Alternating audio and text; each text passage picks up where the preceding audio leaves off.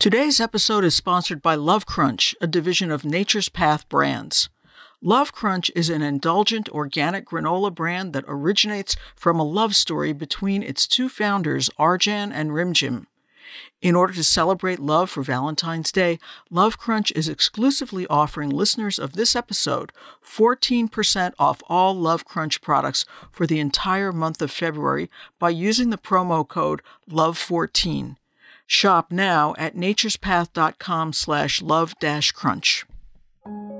If you have ever fallen in love, you probably remember the intensity of the longing and desire that you felt for the object of your affection.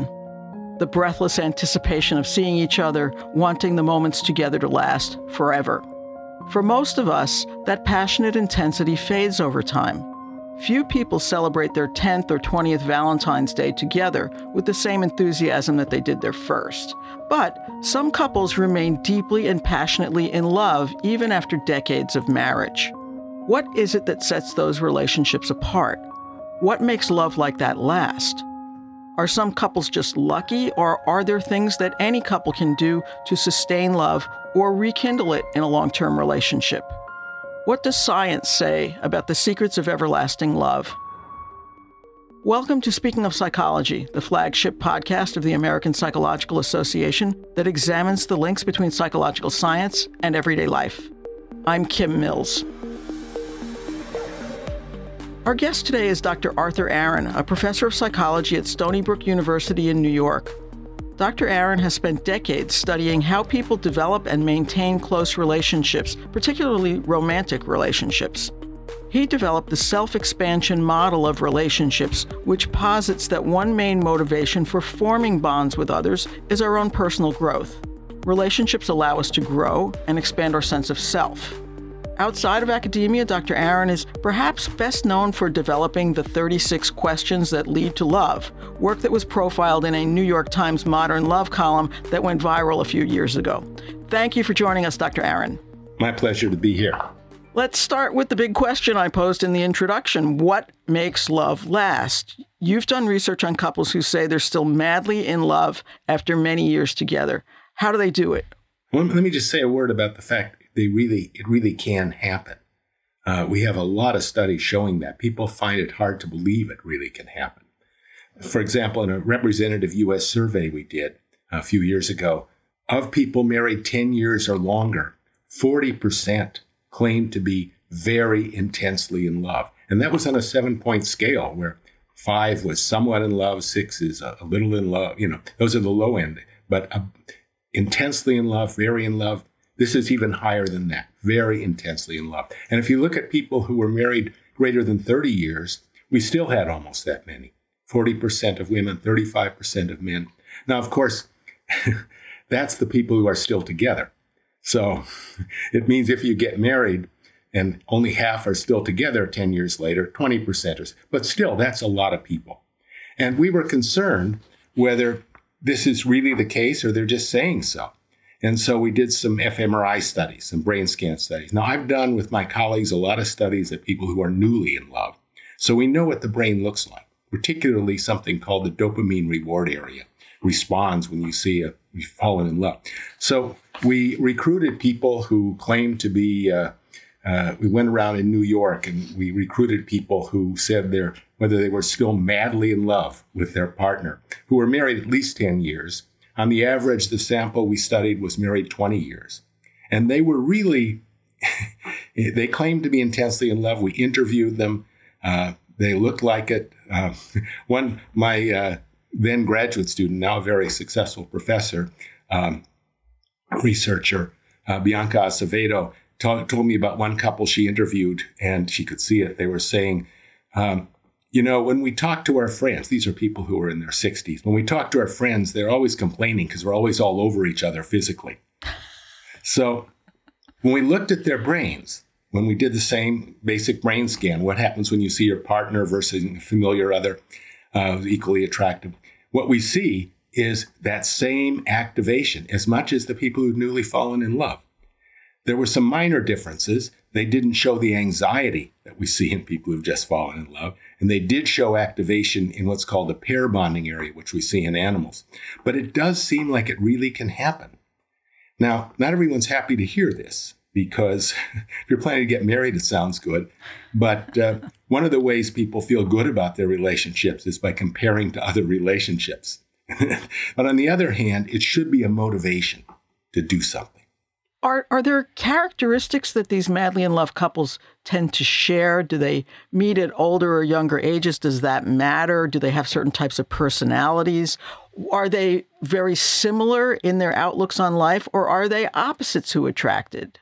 Well, as far as initial attraction, uh, that doesn't seem to affect things as much years later. Now, who you are and who your partner is do matter a lot, and your skills matter a lot. And, uh, you know, people, people think similarity is very important. And it turns out it's, I mean, it's important to share values, but it's not so important to share personality. You know, if one of you gets angry easy, it's not better if both of you get angry easily. But we like to think we're similar on all sorts of things. And, and of course, as people are longer together, they become more similar, not just in their ideas, but in their physical appearance. People tend to look more alike over time. Um, anyway, I won't go into that sidestep. You, you can measure that? I mean, it's for real? Uh, people always say that. Oh, yeah. There's been some wonderful studies done where they've shown people pictures of individuals taken when they were getting married. And then they showed people pictures of who they are now. And they had, you know, many different people they showed them. But people right away saw much more similarity. So, what can people do to make this happen? And we know quite a bit we don't know everything, but we know quite a bit. And you, you can help make it happen. There are certain things that are sort of essential to make it basically okay. And those are crucial because if it's not basically okay, it's hard to sparkle. And there are people who are intensely in love that aren't happy, but not many. uh, usually, if your partner's responding and you're, you know, intensely in love, you're you're very happy.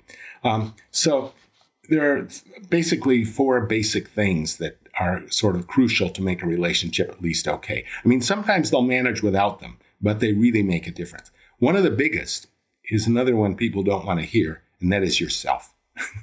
if you're anxious or depressed or insecure, it's very hard to feel happy in your relation. Initially, you might be, but then you sort of start blaming it on the other person, or you know, you just go back to being unhappy. So, one of the biggest things you can do is to get therapy, or if it's not very big, learn to meditate, or if it's very big, you know, see a psychiatrist, get medication. Um, you know, if you're insecure, that's another big factor. There are some things you can do. Um, people with low self esteem have a hard time. Some great work by Murray and Holmes and others. Uh, if you have low self esteem, it's hard to feel, you know, your partner likes you. There's that whole joke of Groucho Marx I wouldn't belong to any club that would have me as a member. So, you know, you wonder, you know, if your partner, what's wrong with your partner if they like you, and or could your partner really like you? Uh, so, some nice research has been done showing that one of the things you can do is to uh, think if your partner compliments you, you know, try to think about it abstractly. Try to look at sort of why your partner said it and what it means to you. Of course, who your partner is matters too, but you matters even more who you are.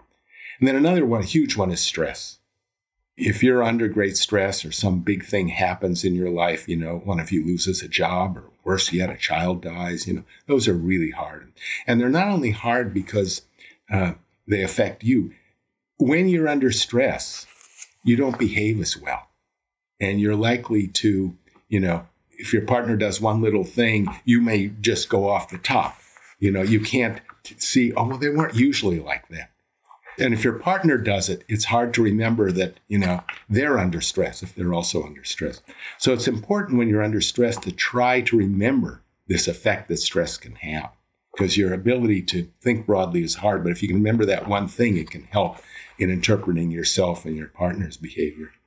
And more generally, communication skills is a huge factor. Your partner and you need to feel you're hearing each other. That uh, it's called responsiveness. Uh, Harry Reis, great social psychologist in this field, he and, and many of his colleagues have shown that one of the biggest things in interacting with people, especially close others, is feeling that they're responsive to you.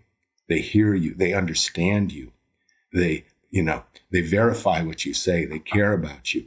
And so you want to show that to your partner and you want to reveal things about yourself. We'll talk more about the 36 questions later, but that's a little what that's about. You want to reveal a little to give the other opportunity to be responsive and you want to be responsive to your partner. And then, of course, there's handling conflict, which is a huge problem. I was going to ask that one. That's a big one. Yeah. Yeah. Yeah. And conflict's kind of inevitable in relationships, but it isn't always, you know, rising. But um, one of the recent lines of research on that has shown that when you're in a con- in conflict, try to think about it from a third person's perspective who is neutral. But they care about your relationship, but they're not on either side. Try to see if you can reflect it from that perspective. And then there's some sort of rules you should follow. John Gottman's done all this wonderful research. He calls them the four horsemen of the apocalypse. Right, right. Things you should avoid, you know, criticism, defensiveness, contempt, stonewalling, you know, what he calls kitchen sinking. You know, the person does one thing and you remind them of everything that's always annoyed you. You don't want to do that. In fact, you should sort of sometimes discuss this with your partner when you're not in a conflict so that you have some sort of rules. And another thing is if you're really worked up, and I mean in a negative way, you're angry, you're upset, it's not so good to discuss it. You know, if your pulse is over 100, the thing to do is to go, you know, say to your partner, I'm not leaving you. I'm not, you know, just stopping talking about it, but I should have 20 minutes to settle down. Right, right. And then you go back to the discussion. And you don't want to just leave it. Anyway, those are some things for handling conflict that we know. It's not my main area of expertise, but it's really important. And then there's uh, one other thing, and that is family and friends, if they disapprove. The iconic example of love in the West is what? The iconic example of love. In, in literature in the West. Well, I mean, you know, there's always Romeo and Juliet, and of course there was family conflict. Yeah, how did that work out? Not know? so well. yeah, they were intensely in love, but no, if your family, you know, this isn't as big a problem for uh, most Westerners, but in many cultures and many people who are from other cultures, what your family thinks matters a lot. In the short run, sometimes it makes you feel better if your if your parents disapprove, if you're an American. But in, in the long run, it's hard, especially once you start having children and stuff like that. So you really want to work. And of course, if your friends strongly disapprove, you really want to work to create good relationships. So those are some things that are sort of essential. I mean, I would, essential is a little too strong because there are people who somehow manage, you know, if just one of these things is in place, if the other three are out, but it's a lot harder. And so these are things you want to do to get it to the level where, you know, it's at least okay. Did you know that Love Crunch was originally created by Arjan and Rimjim as a treat for their wedding guests? The wedding couple asked their guests to donate or volunteer to a charity of their choice rather than purchase a wedding gift. That's why love and giving back are in the very DNA of Love Crunch. They are proud to announce that they've doubled their annual donation goal to a minimum of $2 million worth of food through the Bite for Bite program and supports organizations like the Trevor Project, which is the world's largest suicide prevention and crisis intervention organization for LGBTQ young people. Love Crunch uses only certified Italian fair trade dark chocolate so that local farmers and producers throughout the world are compensated fairly. Help us spread the love this February by shopping Love Crunch and get 14% off all Love Crunch products for the entire month of February by using the promo code LOVE14. Shop now at naturespath.com slash love-crunch. So, what advice would you give to our listeners who, you know, feel inspired by, by what you're saying and they want to improve their relationships? So, what can they do to take a relationship that's maybe okay or maybe it's gotten a little boring? How can they rekindle the intense love that they felt at the beginning? Well, there's a few crucial things. Uh, one is, of course, creating time together by yourself, particularly if you have kids, you know, or you're living with an extended family. You need to have some time by yourself with your partner. I mean, you know, you need to have some time together.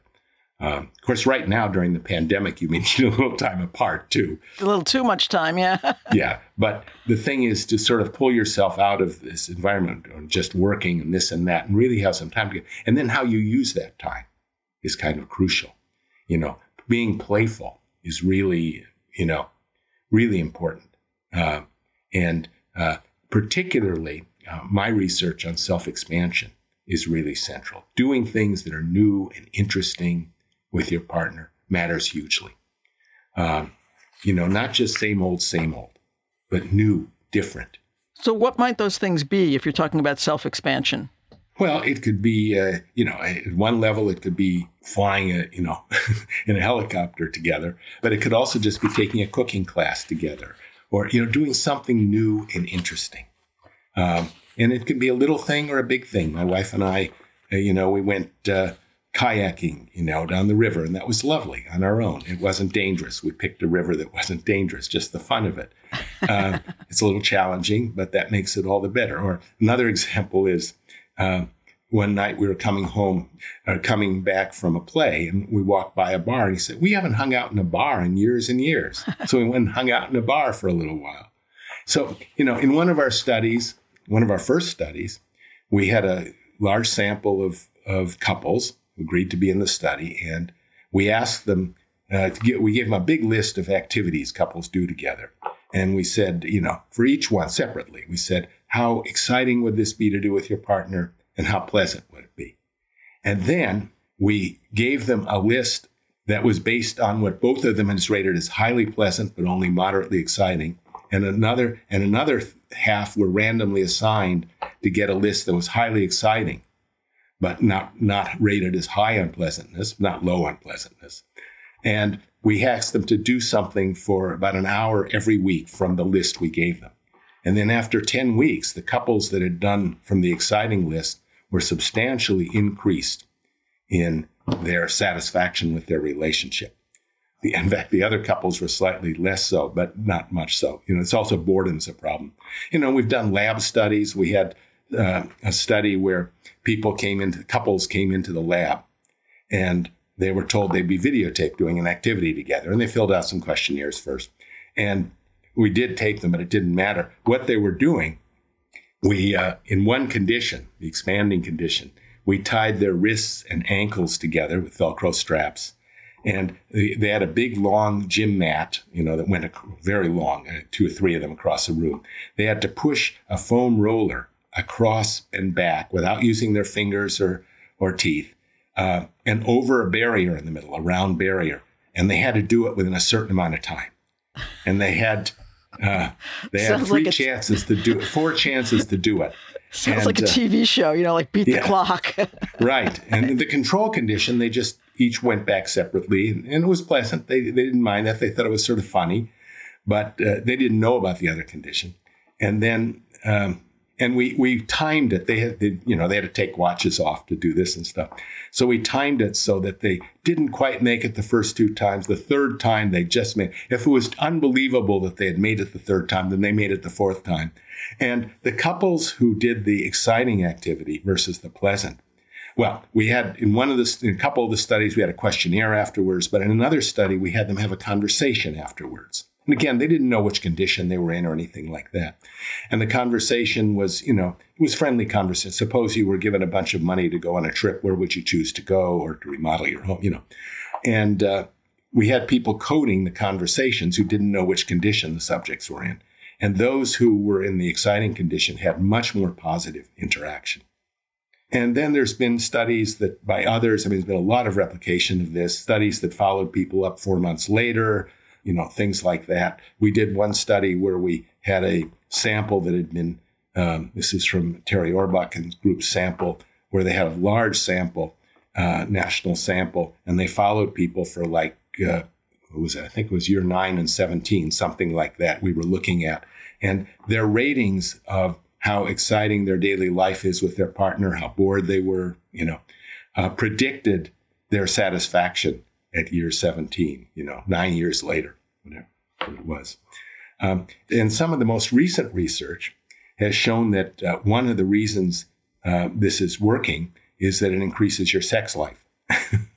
it makes your sex more lively. So that's one big thing. Another big thing is your sex life.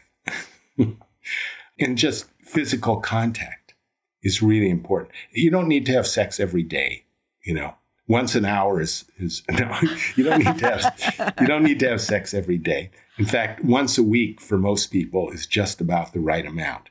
Um, you know, and it's important that both of you want to have it, you enjoy it, and you have a little variation what you do a little bit. But uh, that's sort of crucial. But you know, sometimes, like in one in that big national sample we did of people who claimed to be intensely in love after you know 10, 20 years together, there were a few older couples who were never having sex, but they had a lot of physical contact. And in fact, even on a daily basis, aside from the sex, just you know, holding your partner's hand, hugging them, those sorts of things, to the extent it's it's legitimate and feels honest, is really important. And there's a lot of research showing that. So, you know, physical contact, sex, uh, and of course, eking time out together alone from your children or your extended family is kind of important in part to have sex, you know. So it's, but it sounds like you should be putting aside some time for sort of a date night and, and maybe, maybe uh, go skydiving, you know, do something that's really going to get your blood pumping. You're right. Skydiving is a great example. It's important that you do things that are challenging and interesting, but not more than you can handle. There's, there's this study showing this, this sort of curvilinear effect that up to the point where you can handle the challenge, the more challenge, the better. But when it goes beyond that, diminishing returns. yeah, yeah, like my wife, you know, really loves uh, uh, going out in the water and, and really want, loves whales, and I love whales too. So she said, "Why don't we go on a whale watching trip?" But I get seasick. And so we took all, I, we said, well, let's try. And I took all these pills and things you put on your wrist and stuff like that. And we went out and I fed the whales, uh, leaning over the edge. Uh, but she had a great time. she, well, yeah, she was supporting me and the support was good, you know, feeling her support. But, you know, we had to stay out there a long time because it was a group, you know, thing. But so it is important to do things they have to be new. As I say, taking a cooking class together or, or, you know, a dance class, of course, is some physical thing, but it's not the physical. You know, we've done studies when people initially meet and when they initially meet being physiologically turned on. I don't mean sexually, but just, you know, stirred up, um, does make you more likely to be attracted to a new person. And the novelty of it isn't what matters. But in a long term relationship, what matters is the novelty and not the amount of physical stirring. And if when you meet a new person, if you've just, you know, exercised and, you know, worked up, you know, for 20 minutes and you're all stirred up, you're more likely, if they're reasonably attractive, you're more likely to think, oh, I know why I'm worked up. I'm attracted to them. But in a long term relationship, you know, you're used to being worked up from exercise. It doesn't, it's the novelty that sort of rekindles things. Yeah, that makes sense. And, and then there's some others that are important. And here's where the 36 questions come in. um, deep friendships with other couples matter a lot. Now, the 36 questions, for the few people who aren't familiar with it, is a procedure that takes about 45 minutes um, that we designed so we could create closeness in the laboratory. The problem is that if you want to study the effects of closeness scientifically, you want to be able to randomly assign people to be close or not. If you just take people who are close versus not, they have different histories, they've chosen each other. So we wanted to be able to create a, a procedure which in 45 minutes could do that. And so we developed that procedure. And that was not intended to make people fall in love, it was to make people close. In fact, most of the people in our studies were heterosexual people paired with same sex others. But it created closeness, created closeness. And that was the idea. Now, of course, if everything else is in place and closeness can add to the chance of falling in love initially, but that wasn't the goal. Now, what does it do? Well, if you do it with an ongoing partner, it does, you know, it does make you feel closer to your partner if you're in a long term relationship, but it doesn't particularly increase love.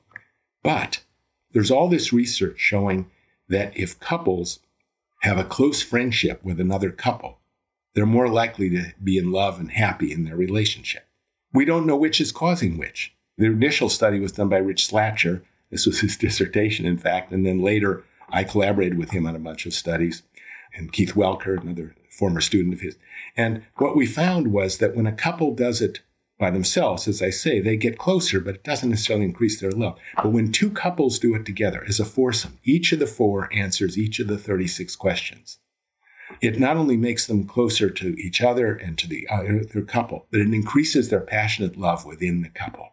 And they're really great questions. I mean, can you just toss a couple out there? Because I know you start at a certain level of, eh, you know, sort of familiar, and then you go deep. Right. The idea of this came from survey research showing that when people form friendships, which is our main focus at the time, they do so by initially not being, you know, sort of exchanging and then gradually revealing more and more. You know, if someone reveals too much too fast, it sort of is a little scary. It puts you off and, you know. So we set up a set of questions where initially you answer questions, you know, if you could, you know, go out with to dinner with anyone in history, who would you want to go out to dinner with and things like that. And then towards the end, you know, uh, we initially were doing this with college age students. You know, how would you feel if your mother died? You know, I mean, it's, you know, it's so it, it moves along. And we also threw in two or three other questions that mattered. After a little while, we ask, have you noticed anything you have in common with the other person? And we never say, if you notice anything you don't have in common. Again, being in common isn't that important, but thinking you're in common. And then also a little later, we have some items that say, name some things you like about, you've noticed you like about the other person. Turns out that's a huge factor in, in feeling close to someone. And in fact, it's a huge factor in initially falling in love is thinking the other person likes you. Now, we, you know, people think 36 questions. How long is that going to take? There's three sets of 12 questions. And we say, don't rush it. We don't expect you to get through all of them. And the reason we have 12 questions is some people move quickly. We don't want them to run out. But most people will get through six or seven. And you do this with another couple, you can do it uh, as long as you want, but it's better not to take too long. You know, you'll get bored with it, but it's it's really valuable. And in fact, my wife and I have done this uh, once or twice with couples we we know a little bit by Zoom. It's something you can do over the you know, by Zoom with another couple who's on the other side of the world, like some friends we have in Sweden, you know. so it's it's a pretty powerful thing. One thing I should remind people about the 36 questions, if they're using them either initially to get close or with a friend or with, you know, someone they're dating, is you can't use the same set of questions again and again and again because you get you know the answers. Right. Well, uh, you know, this episode is being timed to uh, mark Valentine's Day. And I'm just wondering, you know, a lot of people kind of poo poo uh, the importance of a, a hallmark holiday in a long term relationship. Do you think that a, a, day set aside to recognize and celebrate romantic love helps relationships, or is it something that just leads to unmet expectations and, you know, an overpriced restaurant meal? I mean, I don't know of any research on this, but I think putting your attention on the relationship is a good thing. There's a couple more things you can do to sparkle it up. And one of them is to express gratitude and to think about what you're grateful for in your relationship. And a, a holiday is a good day to do that. Why? What am I grateful for that my partner has given me? And of course, it's also important on a day to day basis when something happens. You know, again, you want to be honest about it. You don't want to say thank you for something. It doesn't matter. And one thing that's interesting from some of the recent research, it especially matters in a long term relationship when you're saying you appreciate they did that thing, to not only let them know how hard you thought they worked to make it happen, but how much it meant to you, how much you got from their doing it. So expressing gratitude and feeling gratitude is really important. And it also reminds me there's one other thing I didn't get to. Um, some wonderful work uh, on celebrating your partner's successes. You know, if your partner has something good happen, you know, don't just say, oh, that's nice. You know, let them know. Really let them know. It turns out that matters more than supporting them when things go badly. Uh, my wife does this research on the highly sensitive person, and we collaborate, which is one of the exciting things we do together. Know sounds. Um, and, uh, you know, we've also collaborated on the relationship research. But she submitted a, a little while back, she submitted a paper, uh, review paper to a very top journal. Uh, psychology journal on, on the state of the research on highly sensitive people. And it was a very top journal. We thought the chances of it being accepted were not that high. I was a co author, but it was her work. I was home when the email came in saying the editor loved it, the reviewers loved it. And so I made a poster of that and put it on the wall for when she came home. We had a great night. But celebrating your partner's successes also matters. And I suppose you could make a point of that to some extent on like, hey, we're still together. That's a kind of success. So, some of the relationship stressors that, that we've talked about, uh, boredom and and um, you know just tension, um, have been really really abundant in our lives these last two years.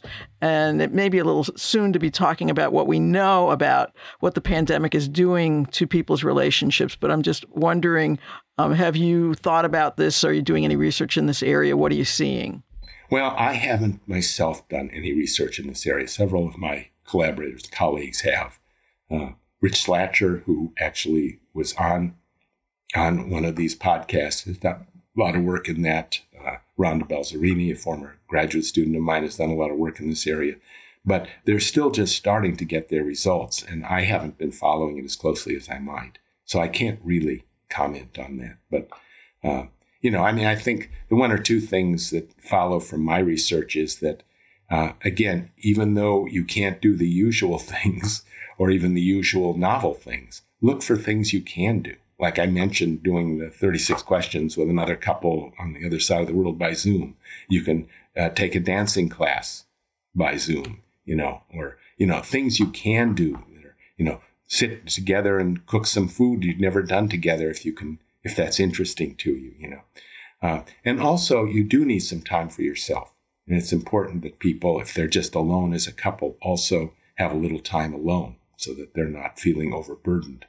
Are, are there signs that the relationship can't really be salvaged? I mean, sometimes, you know, you re- reach a rocky point, but even your uh, you, the the research that you have done and and the uh, suggestions that you make to bring people together, uh, are, are there some relationships where it, it, it really just doesn't matter? I don't know. It's, it's tough. I mean, obviously, if you're being physically abused by someone, a partner, you know, in those kind of cases, or, or if you've got a partner who's, who's uh, you know, an alcoholic and can't stop and something like that, that can be tough. Short of that, it seems like if people pull these things to, you know, can pull these things together to some extent, they can make almost any relationship work. So if you're really sincere in, in your effort, I mean, you have to take it seriously and, and try to follow the instructions. I mean, I, have read a fair amount of John Gottman, for example, and he does have a lot of uh, things that, that he recommends that couples do together. And they, uh, at least as far as he his work goes, he says they work. Yeah, well, you need both the members of the couple to be willing to do something. And of course, as I say, sometimes it's just yourself. Sometimes just getting your own therapy or doing something to make yourself better off will make the relationship better and also give you more freedom to do things to make the relationship better. So you've been studying relationships now for I don't know 50 years, right? I mean, it's a long time that you've been working in this area. Um, what are the big questions that you still want to answer? We still, you know, we know that these things I went through, uh, each of them predicts more love, more satisfaction, but we don't know for sure. You know, we know a little bit from the survey what things really make the few couples that are at the very top get there. And so I'm now doing some research with Terri Orbuch and, and Rosie Shrout, and, and, uh, who has this great data set. And also, we're trying to gather some other data of people who've done longitudinal research. And we're trying to see what from early on predicts which couples are not only happy, which is what most of it's been done, but which are super happy, which are, you know, very intensely in love. And so we're trying to sort out those data. So it's not like we're not collecting new data. We're trying to sort that out and try to get a strong handle on it. You know, we presume it's a lot of these factors, but we don't know for sure. I mean, we're pretty sure, but it may be just particular combinations that really make it happen or something we haven't looked at. Well, I will look forward to seeing that. I appreciate you taking the time to talk to us today, Dr. Aron. Thank you so much. Thank you for inviting me. It's a pleasure to be able to share so much of what our field knows.